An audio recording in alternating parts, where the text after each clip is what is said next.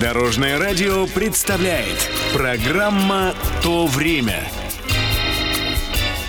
Здравствуйте! С вами Алексей Володин и «То время» на Дорожном радио. Самый массовый и доступный вид пригородного транспорта в Советском Союзе. Электрички. Расскажу сегодня о них. Как все начиналось? Плановая мощная электрификация железных дорог в СССР начинается в 1929 году с запуска движения на участке Москва-Мытищи. Первые наши пассажирские электропоезда выпускает как раз Мытищинский машиностроительный завод. Однако привычные советским людям электрички, начиная с 1947 года, делают в Латвии на Рижском вагоностроительном. Все серийные электропоезда этого завода обозначаются индексом R, то есть электропоезд Рижский. Электрички обслуживают пригородные маршруты. Раньше такого понятия не существовало в принципе, поскольку обычные поезда на паровой тяге ходили только между относительно крупными городами. Опять от меня сбежала последняя электричка, и я по шпалам, опять по шпалам иду домой по привычке. Было время.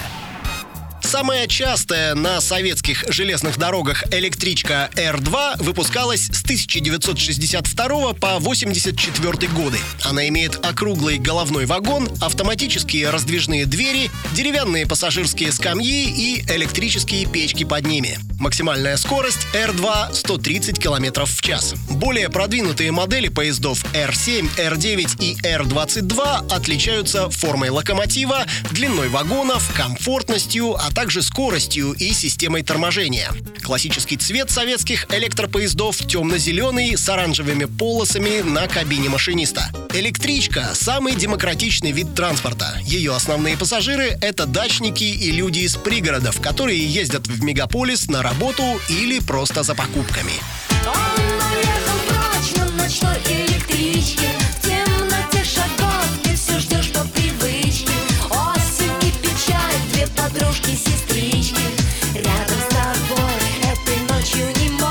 А что сегодня?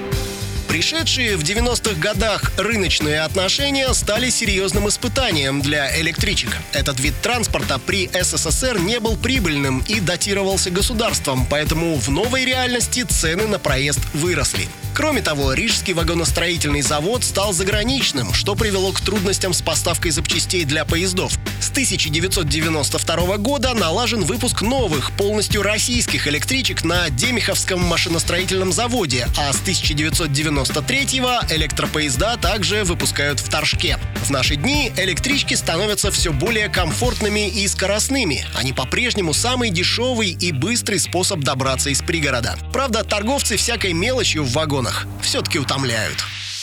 Это была программа «То время» с рассказом о пригородных электричках. Читайте или слушайте выпуски на нашем сайте или в мобильном приложении Дорожного радио.